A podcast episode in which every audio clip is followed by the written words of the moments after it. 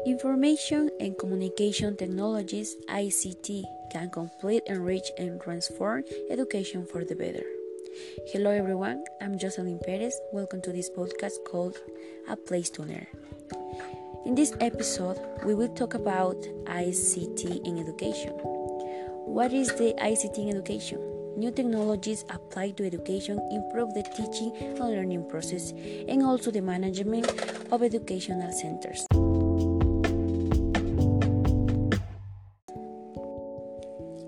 ICT should be used as a resource to support subjects and also for the achievement and progress of ICT competence. That is why the use of ICT should not be a parallel action to the teaching process, but should be incorporated. Including ICT in the daily life of the classroom makes this environment coexist with the tastes and hobbies of the students.